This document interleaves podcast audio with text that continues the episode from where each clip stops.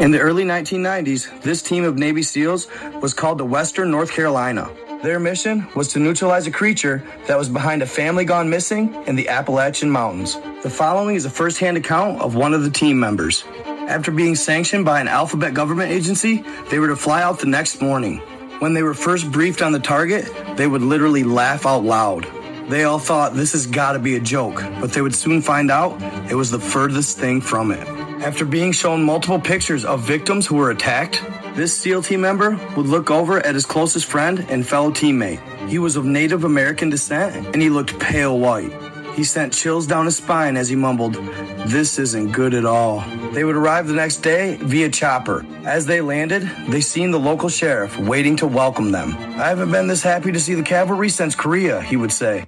He would take them through town showing the damage done by what he called the hairy demons from trash buildings to disappearing families. After getting as much intel as they could from the sheriff, he would show them an old deer path.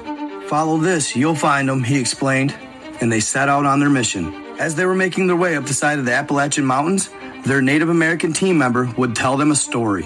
When I was young, my grandfather used to tell me all about them. How, as a young man, he and his brothers would go on hunts. He would call the beasts wild men. They would harass our villages and take our children. Now I understand why he would never let me out at night, he explained. It was around 1400 hours when they would find their first track. Then they began seeing sign everywhere. They soon figured out that there were seven of them total, and they began tracking them diligently. It was about 1930 hours, and dark had just began to fall. That's when the point man would stop dead in his tracks and speak into his headset.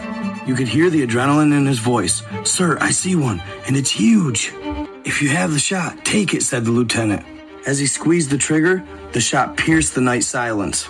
The 7.62 millimeter round hit the beast square in the chest.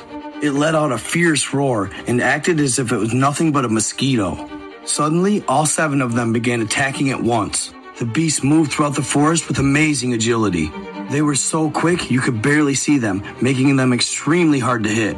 Then out of nowhere, one of their teammates lets out a deathly scream. They look back as he's being pulled up into a tree. As they were fighting, one of the lieutenant superiors would radio in, asking him to catch one alive.